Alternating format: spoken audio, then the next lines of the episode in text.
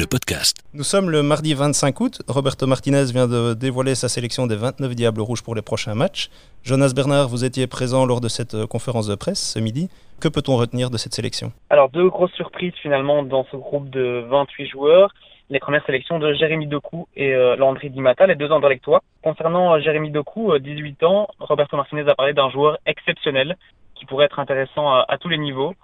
Et concernant Dimata, il faut savoir que Roberto Martinez euh, apprécie son profil de numéro 9 qui va parfaitement dans son système et que depuis des années, il espère en fait le convoquer, mais qu'à chaque fois qu'il a voulu le faire, euh, Dimata a été blessé. Alors il s'est réjoui finalement de pouvoir enfin euh, compter sur lui.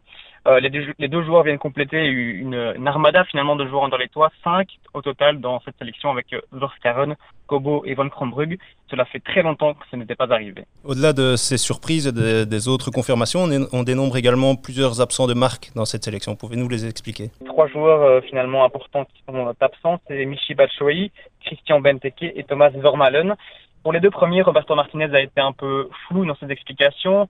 Le timing finalement de cette Nations League arrive un petit peu au mauvais moment pour euh, ces deux joueurs qui sont en pleine préparation du championnat anglais. Il reprendra le 12 septembre et euh, ces deux joueurs doivent absolument retrouver une place de titulaire puisqu'ils n'ont pas joué depuis euh, très très longtemps.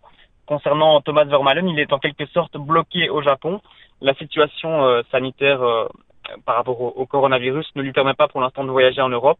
Mais Roberto Martinez espère tout de même euh, pouvoir le récupérer et venir compléter un noyau qui serait finalement de 29 joueurs. Pour finir, est-ce que vous pouvez nous dévoiler un peu l'agenda des Diables entre les entraînements et les deux matchs qui sont prévus dans cette Nations League? Alors effectivement, les Diables Rouges sont attendus euh, le 1er septembre à Tubize, euh, le tout encadré euh, par des mesures très strictes forcément par rapport à la situation du coronavirus.